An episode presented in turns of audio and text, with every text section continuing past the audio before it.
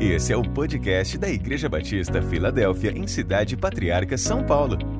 Para conhecer um pouco mais de nosso trabalho, acesse www.ibfpatriarca.org.br. E também nos siga nas redes sociais, pelo Instagram ibf.patriarca e pelo Facebook IBF Patriarca.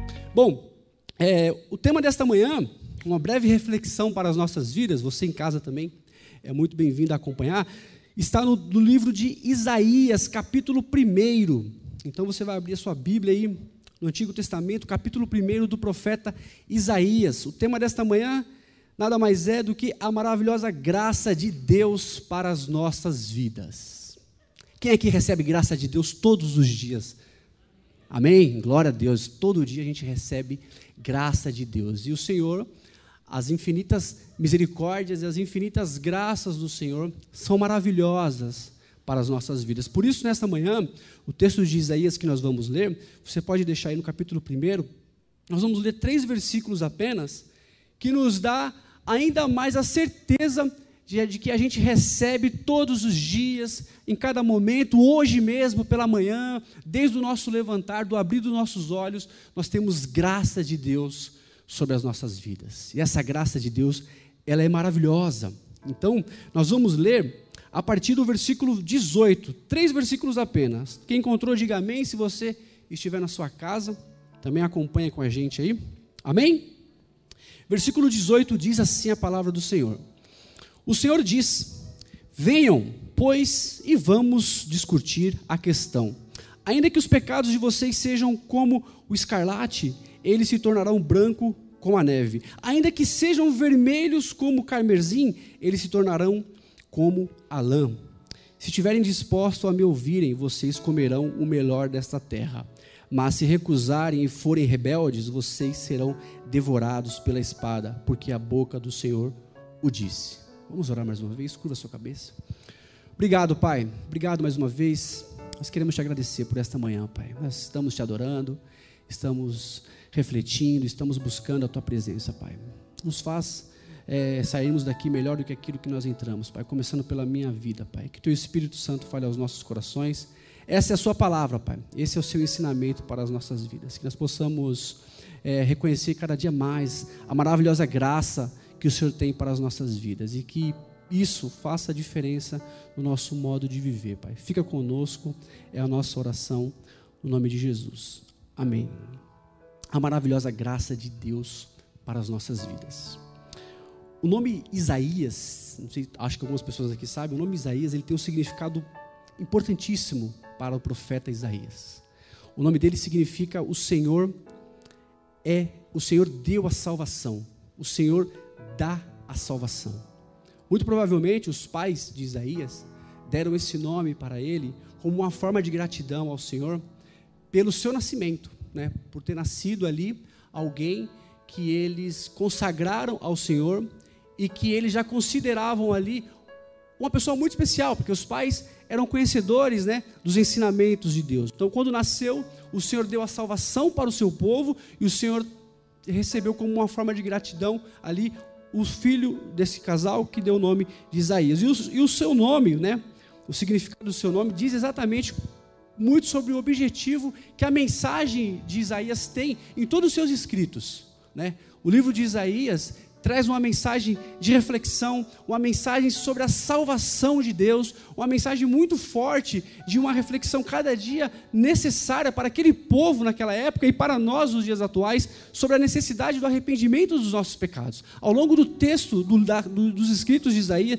de Isaías, a gente consegue identificar isso mas junto com a salvação que o seu nome tem e que a sua mensagem tem, está amarrado a essa mensagem a graça e o amor de Deus para o seu povo.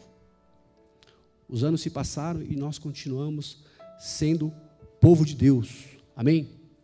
Essa mensagem que foi escrita para aquele povo naquela época que precisava meditar sobre isso, segue para nós até os dias atuais. Esse é um dos profetas que anunciou né?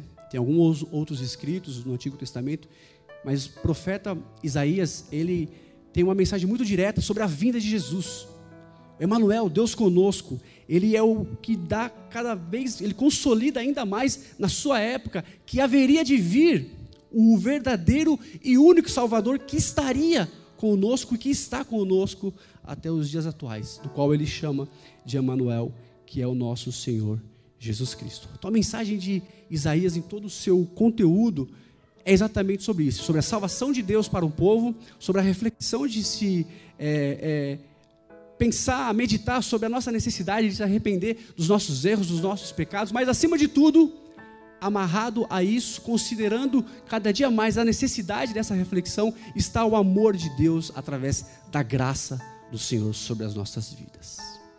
E por que, que a gente acabou de ler esses três versículos apenas? Depois você pode ler o capítulo inteiro de Isaías, depois já emenda, continua lendo o restante dos escritos do profeta Isaías, eu gosto muito. Tem se perdido um pouco nos dias atuais, no nosso meio, o valor que tem a salvação de Deus para as nossas vidas através da obra de Jesus. Por que tem se perdido um pouco isso? Muita gente já se considera uma pessoa boa, uma pessoa salva, uma vez salvo, salvo para sempre, coloca essa salvação debaixo do braço e acha que não precisa fazer mais nenhuma coisa na sua vida, que não precisa mudar mais nada, porque já é uma pessoa perfeita, porque já é uma pessoa boa, que já é uma pessoa que não precisa refletir sobre a salvação e sobre a necessidade de mudança de alguma coisa que precisa acontecer, que precisa ser modificada na sua vida. Porque essa pessoa já acredita em Deus, ela já fala de Deus, ela crê na salvação e por isso não precisa mudar mais nada na vida dela. Por isso tem se perdido um pouco o valor de se meditar sobre a necessidade da salvação. De outro lado, nós temos algumas pessoas que acreditam em Deus, mas que não levam muito em consideração essa etapa da salvação. Por quê? Porque durante a sua caminhada, por muitas vezes essas pessoas estão preocupadas apenas com as bênçãos que precisam receber, com as bênçãos que esperam receber do Senhor. Bênçãos muitas vezes materiais, muitas vezes conquistas. Como o pastor José Moisés disse muito bem, é muito bom algumas coisas para as nossas vidas, mas não são exatamente, não devem ser exatamente a prioridade. Porque quando a gente prioriza algumas outras coisas, a salvação, a obra de Jesus, começa a perder o valor, começa a perder o sentido para as nossas vidas. E para o povo dessa época, que Deus estava demonstrando amor, estava demonstrando graça e dedicação ao levantar esse profeta para alertar o povo, esse povo ainda estava num estágio um pouco ainda pior. Estavam totalmente afastados, desviados, longe dos caminhos do Senhor. E precisavam voltar para o Senhor. E precisavam voltar para o Senhor, porque o Senhor, através da graça dele, foi atrás desse povo. Como o Senhor vem atrás, veio atrás de mim, vem atrás de você e continuará indo atrás do seu povo. Porque isso é graça, isso é amor de Deus para o seu povo. Só Deus faz isso. Qualquer outro meio pode dar a entender isso. Mas o que o profeta está nos ensinando e ensinou o seu povo aqui é que Deus quer as nossas vidas. Deus está interessado em ver a gente mudar. Deus está interessado em ver a gente adorar Ele.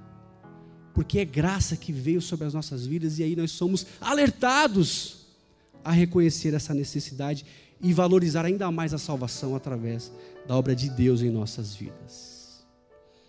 E só para a gente ver entender, né, mais um pouco, o profeta Isaías ele é considerado o maior profeta do Antigo Testamento. O maior profeta de Deus. Maior em estatura? Não, maior em poder, em mensagem, por ser considerado uma mensagem de salvação, uma mensagem de reflexão. Então, ele é considerado o maior profeta. E durante o reinado de Uzias, que era o rei da época, sua família tinha muito. Olha só como Deus levanta as pessoas certas para a sua obra, como Deus levanta e chama as pessoas corretas para aquilo que ele tem. A família de Isaías, os pais de Isaías, eram pessoas, não eram pessoas ricas, né? mas eram pessoas que tinham muito contato próximo, eram muito respeitados no meio do povo de Deus, mas que tinham muito respeito e muito acesso assim, de serem considerados, de serem ouvidos pelo rei Uzias naquela época. Nasce o filho, ele dá o nome de Isaías, por quê? Porque sabia que esse seria o profeta que iria, naquela época, né, os anos se passaram, o profeta cresceu, ficou jovem, adolescente jovem, então, durante o reinado de Uzias, a família de, de, de Isaías tinha uma certa consideração no reinado de Uzias. Deus levanta exatamente o profeta para que o povo fosse alertado sobre se voltar para Deus e largar tudo aquilo que não era correto aos olhos do Senhor. Porque o povo era muito idólatra ao reinado, ouvia muitas coisas dos reis da época, a história de Israel, ao longo do tempo, a gente vê muito isso. E Deus dá essa revelação ao profeta Isaías exatamente para isso. O povo, o povo precisa ser alertado, eles precisam entender o motivo da salvação que você vai falar para eles. Vocês, você precisa entender, você precisa passar para eles essa revelação da graça e do amor que eu tenho por esse povo. Então, levanta-se o profeta Isaías, recebe essa revelação na época e tinha como proposta apresentar os meios de o povo se voltar para o Senhor através da graça e do amor de Deus. Mas a gente só se achega a Deus, nós só vamos chegar a Deus através da graça do Senhor, amém? A gente só consegue se aproximar de Deus e dialogar com Deus quando Ele deposita, Ele derrama essa graça de Deus sobre as nossas vidas. E aí, para a gente refletir, de uma forma bem rápida, bem tranquila também, a gente recebe a graça de Deus, nós recebemos as misericórdias de Deus, mas tem alguns impedimentos que atrapalham a nossa percepção da graça que Deus derrama sobre as nossas vidas.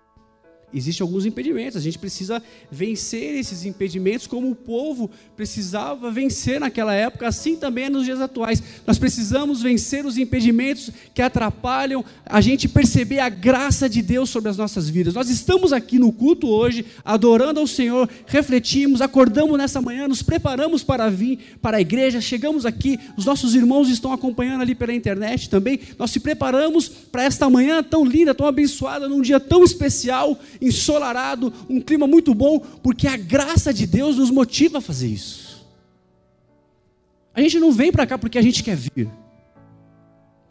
A gente vem para cá muitas vezes sem vontade, mas a graça vem sobre as nossas vidas, derramada por Deus, que faz com que a gente nos motive a estar aqui, a adorar, a refletir, a orar ao Senhor.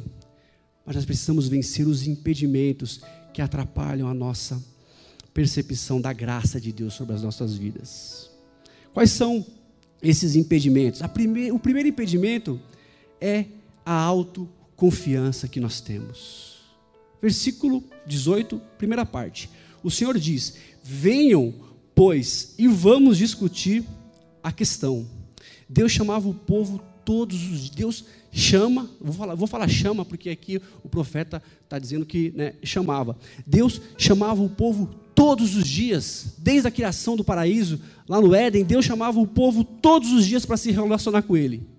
Todos os dias o povo, Deus queria conversar com o ser humano. Todos os dias. Precisou mais, precisou a vida, de, precisou a vida de mais um profeta para ser instrumento do Senhor para alertar o povo que Ele sempre amou de que Deus quer falar com vocês. Sabe qual é o grande problema da autoconfiança que a gente tem? Tem hora que a gente não quer conversar com Deus, tem hora que a gente confia em nós mesmos. E nós não aceitamos isso por conta do nosso orgulho. Deus está falando: vem aqui que eu quero dialogar com você, eu quero conversar com você sobre os seus problemas, eu tenho a resposta para os seus problemas. Mas a autoconfiança é tomada em nossas vidas, faz transparecer essa autoconfiança e a gente não quer conversar com o Senhor. Se Adão e Eva, se Adão e Eva tivessem ouvido mais o Senhor, talvez nada daquilo teria acontecido. Mas Deus chamou o povo para conversar e o povo faz o quê? O povo não quer, o povo não quer ouvir ao Senhor, o povo não quer meditar porque se autoconfia em alguma coisa. O Senhor está convidando o povo para um diálogo. Apresente a sua questão. Eu já sei qual é a sua questão, mas apresente para mim. Se a gente ler um pouco antes o capítulo 1, vocês vão ver que Deus está desconsiderando todo o culto hipócrita, todo o sacrifício idólatra e hipócrita, que eles estavam fazendo, Deus estava desconsiderando. Mas eu quero dialogar com vocês, eu quero vocês perto de mim. Apresente o que vocês têm de dificuldade, para que façam com que vocês se afastem de mim. Olha só o tamanho da graça e o poder de Deus para as nossas vidas.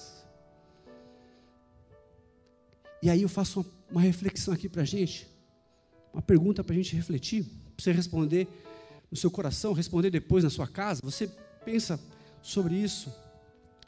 um povo afastado dos caminhos corretos de Deus, teria o que para apresentar para Deus como questão de dificuldade? Povo totalmente desviado, longe dos caminhos do Senhor. E Deus fala: Vem aqui que eu quero falar com você. Mas o que é que você tem para apresentar? Porque eu já sei. Agora, um povo afastado, longe dos caminhos do Senhor, ao mesmo tempo a gente percebe o amor gracioso de Deus para com o seu povo e para com a gente, está propondo um tete a tete: vem aqui que eu quero falar com você, porque eu te amo, eu tenho graça sobre a sua vida. O profeta fala: povo, o profeta está mais ou menos assim, isso é uma ilustração minha, tá? Povo, vem aqui que Deus quer conversar com vocês. A mensagem de Jesus, anos depois, até os dias atuais, é a mesma. Deus chama eu e você todos os dias para conversar com Ele. O problema é que a autoconfiança muitas vezes sobressai sobre as nossas vidas e a gente não quer falar com Deus. E Deus todos os dias quer ouvir as nossas questões.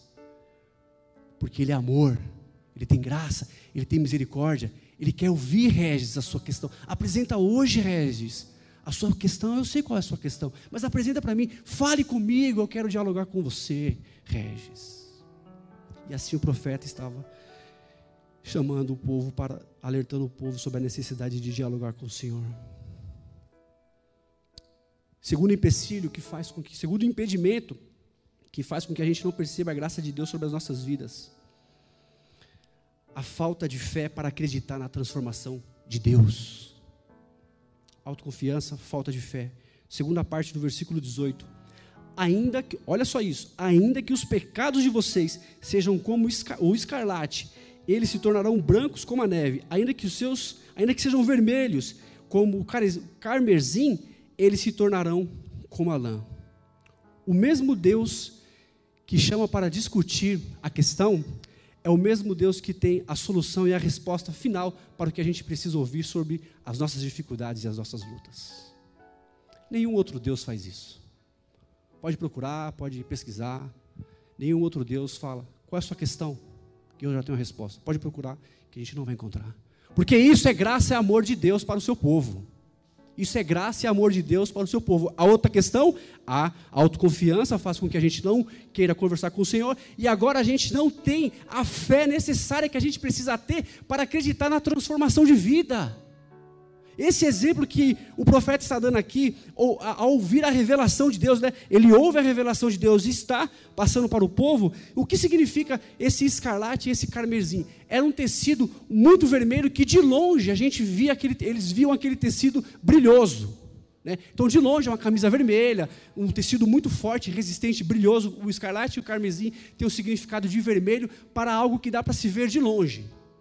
Profeta está falando: se o seu pecado, mesmo que seja parecido com o escarlate ou semelhante ao carmesim, que de longe a gente pode ver os seus erros, Deus transforma como uma lã e deixa branco como a neve. As dificuldades que de longe você está passando, Deus restaura e transforma.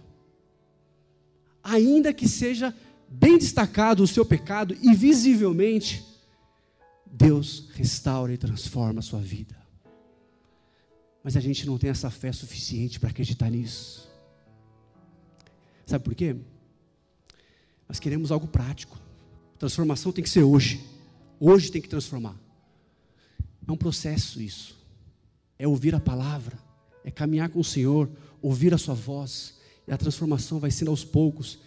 E essa transformação por etapas, aos poucos, ela não é rápida assim. O que, que precisa ser feito? Caminhar, ouvir, se colocar diante de Deus, mãozinha para trás, cabecinha baixa, fala: Senhor, eu estou aqui para te ouvir. O povo precisava ser orientado dessa forma. Eu quero te ouvir, Senhor. Eu preciso te ouvir. Mas os meus, pecados, eu não acredito que o Senhor possa modificar eles. E Deus restaura toda e qualquer dificuldade, traz à tona todo e qualquer pecado que precisa ser restaurado no poder que é no nome de Jesus povo de Deus, venha dialogar comigo. Tenha fé que a sua transformação vai chegar, porque eu sou Deus, eu tenho graça e misericórdia sobre a vida de vocês. E o profeta está falando exatamente isso. Ele vai perdoar os pecados daqueles que estão se colocando diante de Deus, na disposição de ouvir, deixando a autoconfiança para frente, deixando a autoconfiança de lado, acreditando na fé que a transformação pode vir sobre a vida deles, se arrependendo dos seus pecados, acreditando com fé que pode ser transformado até mais do que a gente possa imaginar diante daquele pior pecado que a sociedade hoje tem a condição de falar o que é pecadinho e pecadão, e Deus não tem isso. Aquele pior pecador, Deus pode transformar e salvar essa vida. Porque o Senhor precisa, o Senhor deposita a graça para que a gente tenha essa fé necessária sobre as nossas vidas. E por que, que o Senhor faz isso? Para a gente caminhar mais um pouco. Os pecados são totalmente esquecidos por Deus, os pecados são perdoados por Deus, nós somos lavados pelo sangue de Jesus, e tudo isso faz parte do processo da regeneração e da justificação que Deus tem para as nossas vidas aqui e em casa, e eu, eu sou um. Temos vários exemplos de vidas que estão sendo transformadas. Amém? Nós estamos em processo de transformação. Deus não veio para os supercrentes, Deus não veio para os santarrões, Deus não veio para aqueles que já acreditam de uma vez por toda que são salvos, que não precisam mudar mais nada na sua vida. Deus não veio para essas pessoas. Deus veio para aqueles que acreditam nele, que depositam a sua fé deixam de lado a autoconfiança, se colocam diante de Deus e depositam cada vez mais a fé nesse processo de regeneração, justificação que o Senhor tem para as nossas vidas. Todo dia é uma etapa de conversão, todo dia é uma etapa de mudança. Por quê? Porque eu vou dialogar com Deus todos os dias. Senhor Deus, estou aqui mais uma vez nesta manhã, né? Que nem aquele meme que tem na internet. Para um monte de coisa o povo coloca: Deus, sou eu de novo. Aí tem lá a figurinha do é, tem, um, tem um desenho lá. Deus, sou eu de novo. É esse Deus que a gente acredita. Não da forma como está sendo caricato ali na, no meme, né? Mas Deus está aqui para te ouvir. Deus está aqui para dialogar com você.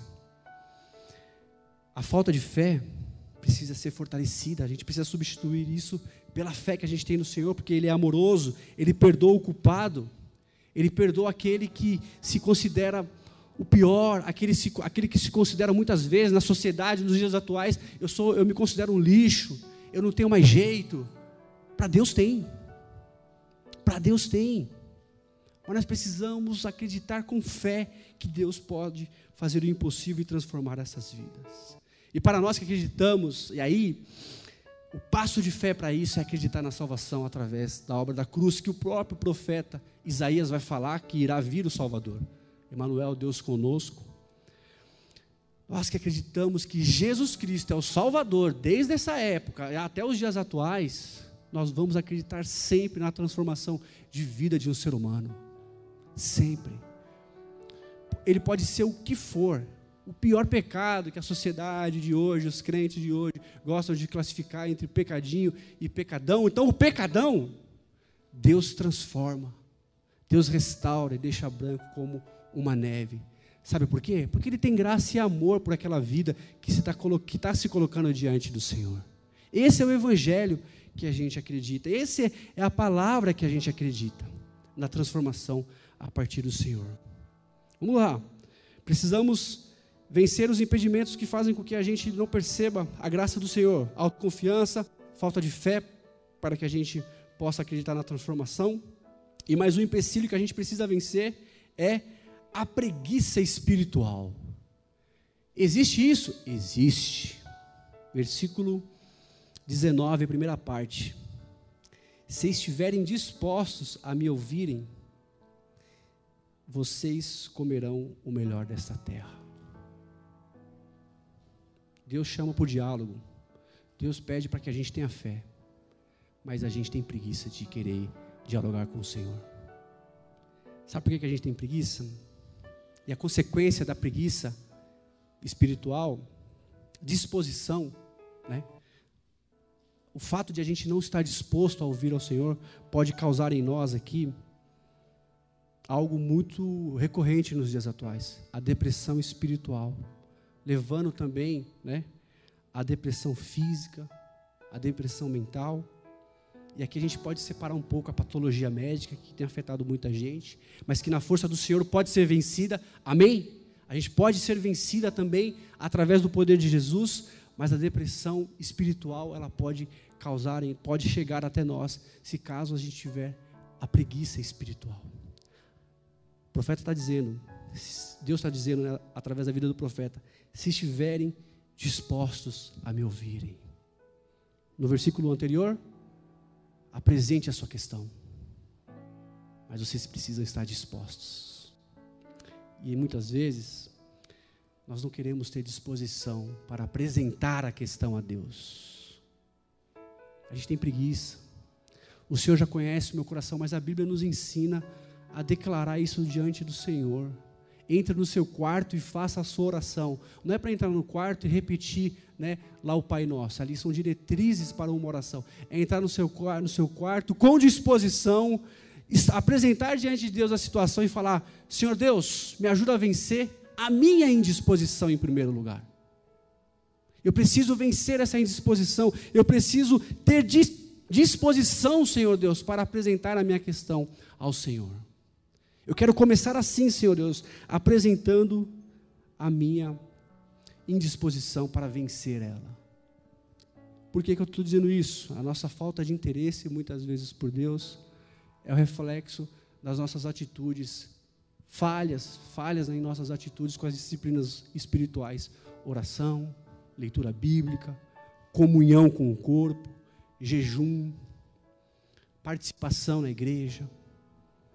Isso é causado pela preguiça espiritual, porque a gente não tem disposição de se apresentar diante de Deus. Olha o que Deus, olha só o que Deus está dizendo. Eu até destaquei aqui. Se tiverem dispostos. Talvez nesta manhã, e a gente vai orar por isso. A gente veio, talvez nesta manhã, Deus vai restaurar isso, amém? Talvez nesta manhã a gente veio para a igreja sem disposição nenhuma mas nós acreditamos no Deus que vai curar toda a preguiça espiritual, toda a depressão espiritual e toda a depressão física e mental em nome de Jesus. Só que a gente precisa ouvir Ele.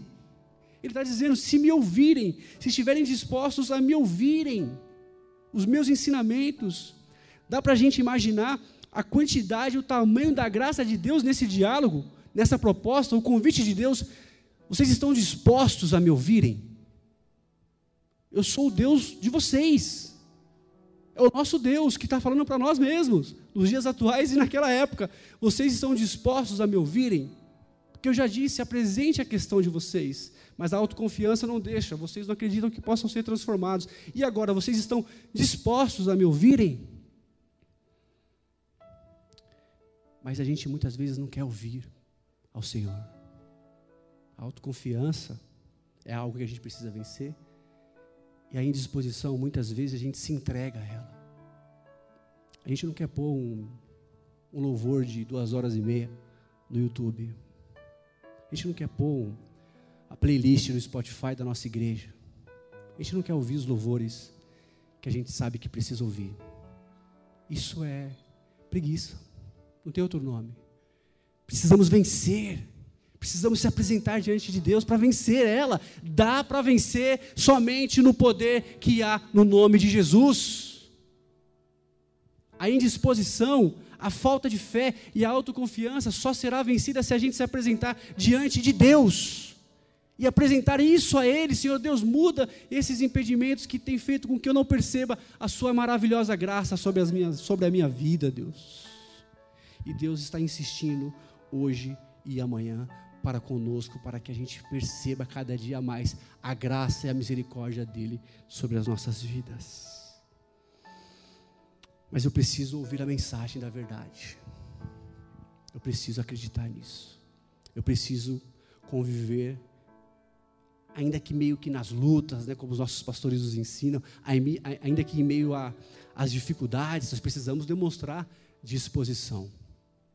Tenho vergonha de dizer que muitas vezes de forma guardada no coração, a gente vem para a igreja sem vontade. A gente vem aqui pela fé, mas é assim que é para vir. É arrastado, é tropeçando, é para chegar aqui diante de Deus e falar: Senhor Deus, estou aqui para te ouvir. Estou aqui disposto a te ouvir. Estou aqui, Senhor Deus, porque eu quero apresentar diante de Ti minha, as minhas questões. Se a gente não tem uma, duas, né? Às vezes a gente tem até mais de dez questões para apresentar a Deus. E Deus quer isso de nós. Apresente sua questão, mas só que vocês precisam estar dispostos a me ouvirem. E para a gente encerrar, caminhar para o final, eu vou ler aqui o versículo 20. Mas, se recusarem e forem rebeldes, vocês serão devorados pela espada, porque a boca do Senhor disse isso. A boca do Senhor o disse. Eu já disse aqui o significado do profeta Isaías. Ele é considerado o maior profeta, muito importante na época, na sua região. Seus pais tinham é, um conhecimento muito. eram considerados no meio da sociedade lá naquela época. Tinha uma posição muito, muito importante na época. Isso fez com que ele tivesse muito acesso ao rei e que ele pudesse ensinar o povo quem eles tinham que ouvir. O profeta Isaías, ele, nos seus escritos, ele demonstra muita resistência no seu chamado. Seja bem-vindo ao clube. Muita resistência, se sentia ameaçado pela sua fé, se sentia ameaçado por dizer as coisas que ele teve que dizer. Isso demonstrou muito a fé que esse homem tinha em Deus. Eram, foram mensagens difíceis de serem ditas para o povo, e se você conhece um pouco, ou se você tiver a oportunidade, leia os escritos de Isaías. Mas Deus, nessa mensagem, o profeta está sendo usado ali com resistência, com dificuldade. Deus estava condicionando a graça dele. Mesmo a gente não merecendo, Deus estava condicionando a graça dele e as consequências dos erros que a gente cometeu, comete, que eles estavam cometendo, amarrado às suas próprias atitudes, com uma condição: vocês não têm outras escolhas a não ser me ouvir. Ou a gente ouve a Deus, ou a gente ouve qualquer outra coisa, como na época o rei, os reis de Israel, os, os amigos do rei, a nossa autossuficiência muitas vezes vai fazer com que a gente não escolha ouvir o, o Senhor. A gente vai ouvir outra coisa no YouTube. Não a mensagem.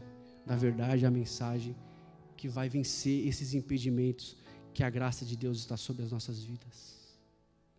Se a gente não querer mudar de vida, o Senhor está dizendo que nós somos considerados rebeldes, porque vocês não estão dispostos, vocês não querem apresentar as questões de vocês e vocês não querem me ouvir. Não é eu que estou dizendo. A mensagem do profeta, a palavra de Deus diz que se a gente não quiser ouvir ao Senhor, nós somos considerados rebeldes. Mas o Senhor demonstra amor para as nossas vidas todos os dias. E por isso que nesta manhã nós estamos aqui para ouvir o Senhor, para se apresentar diante do Senhor para se colocar diante do Senhor e apresentar as nossas questões, para que eu possa vencer esses impedimentos que acabam atrapalhando de a gente perceber a graça maravilhosa de Deus sobre as nossas vidas. Se vocês recusarem os meus ensinamentos, vocês serão considerados rebeldes. Quantos aqui querem ouvir ainda mais em casa a mensagem do Senhor? O Senhor nos dá a oportunidade de não ser considerados mais rebeldes. Mas se assim for considerados em, alguns, em algum momento, Deus está dizendo: Estou disposto a te ouvir. Vem aqui e apresenta as suas questões. Eu quero te ouvir. Eu quero ouvir você. Apresenta aqui, porque eu não quero que você seja considerado um rebelde. E para terminar, o ministério de louvor já pode vir para cá. É da nossa natureza, muitas vezes, a autossuficiência, a autoconfiança, a falta de fé. É da nossa natureza também a preguiça. Já fui no culto hoje, não preciso fazer mais nada durante a semana. Já fui no culto hoje, não preciso ouvir duas horas e meia de louvor que o Regis ficou repetindo três vezes lá. Você ouve todo dia? Claro que não, não ouço todo dia. Tem dia que eu também tenho que vencer a minha preguiça espiritual. Tem dia também que a gente quer ficar na manha, de boa. É o risco de dar oportunidade para a preguiça.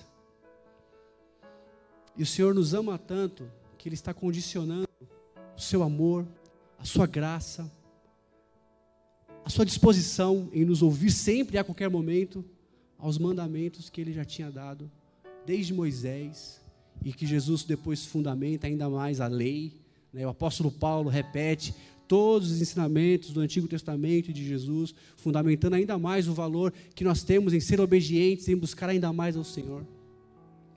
E para encerrar, eu quero ler aqui um texto de Deuteronômio, Deuteronômio, que garante cada dia mais a nossa necessidade de buscar mais ao Senhor para vencer esses impedimentos. Deus nos ama tanto que está dando graça, misericórdia, disposição, está sempre alerta ali, ouvindo exatamente quais são as questões que nós vamos apresentar, e sabe quais são as testemunhas que Deus é, apresenta como garantia de que Ele já disse isso para nós em casa, aqui e todos os dias das nossas vidas. Olha só o que Deuteronômio 30, através da vida de Moisés, Deuteronômio 30, depois você pode ler com calma, versículo 19 e 20, olha só o que Moisés diz sobre a graça e o amor de Deus e a necessidade de a gente estar dispostos a ouvir o Senhor.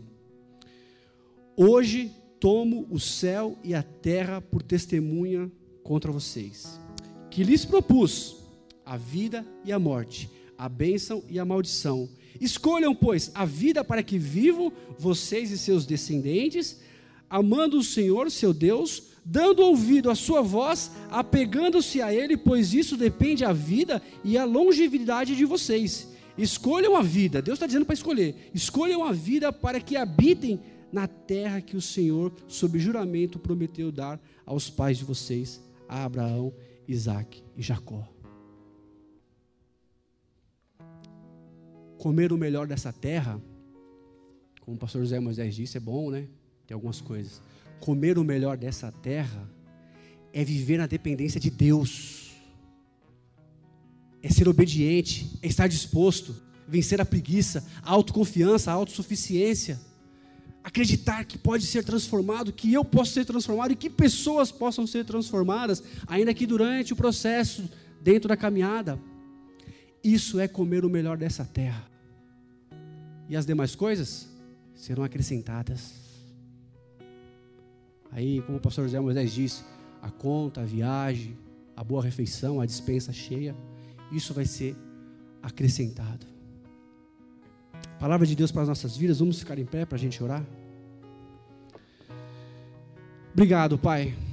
Obrigado porque nós, mais uma vez, temos a oportunidade nesta manhã de vencer a autossuficiência, a autoconfiança, a falta de fé, Pai, e a preguiça espiritual. Porque nós queremos vencer esses impedimentos, Pai, que atrapalham a, a, caminhada, Pai, que atrapalham perceber a Sua graça sobre as nossas vidas, a misericórdia que se renova toda manhã, Pai. Que nós possamos, Senhor Deus, nesta manhã, estar atentos, Pai. O céu e a terra são testemunhas de que o Senhor deseja que a gente escolha te ouvir, te seguir, ser obediente a Ti, Pai. E que aos poucos, Pai, nós passamos por esse processo de transformação, de fé, de vencer, Senhor Deus, a preguiça espiritual que pode causar em nós tantos males espirituais e no, e no, físico também, que a gente possa vencer, Senhor Deus, a nossa falta de fé, de não acreditar que aquele pecadão, Senhor Deus, possa ser purificado e transformado em branco como a neve, Senhor Deus. Que nós possamos vencer a nossa autoconfiança, a nossa autossuficiência, o nosso orgulho, Pai e se colocando diante do Senhor, Pai, estando dispostos a ouvir ainda mais a Ti, Pai. Nos livra de todo mal, de toda artimanha das trevas, Pai. Que tudo aquilo que a gente for fazer, nós possamos estar atentos ao que o Senhor tem a nos ensinar e a nos ouvir, Pai. É assim que nós oramos, Pai, no nome de Jesus. Amém. Amém. Que Deus nos abençoe, que Deus abençoe você em sua casa, no poder que é o nome de Jesus. Amém.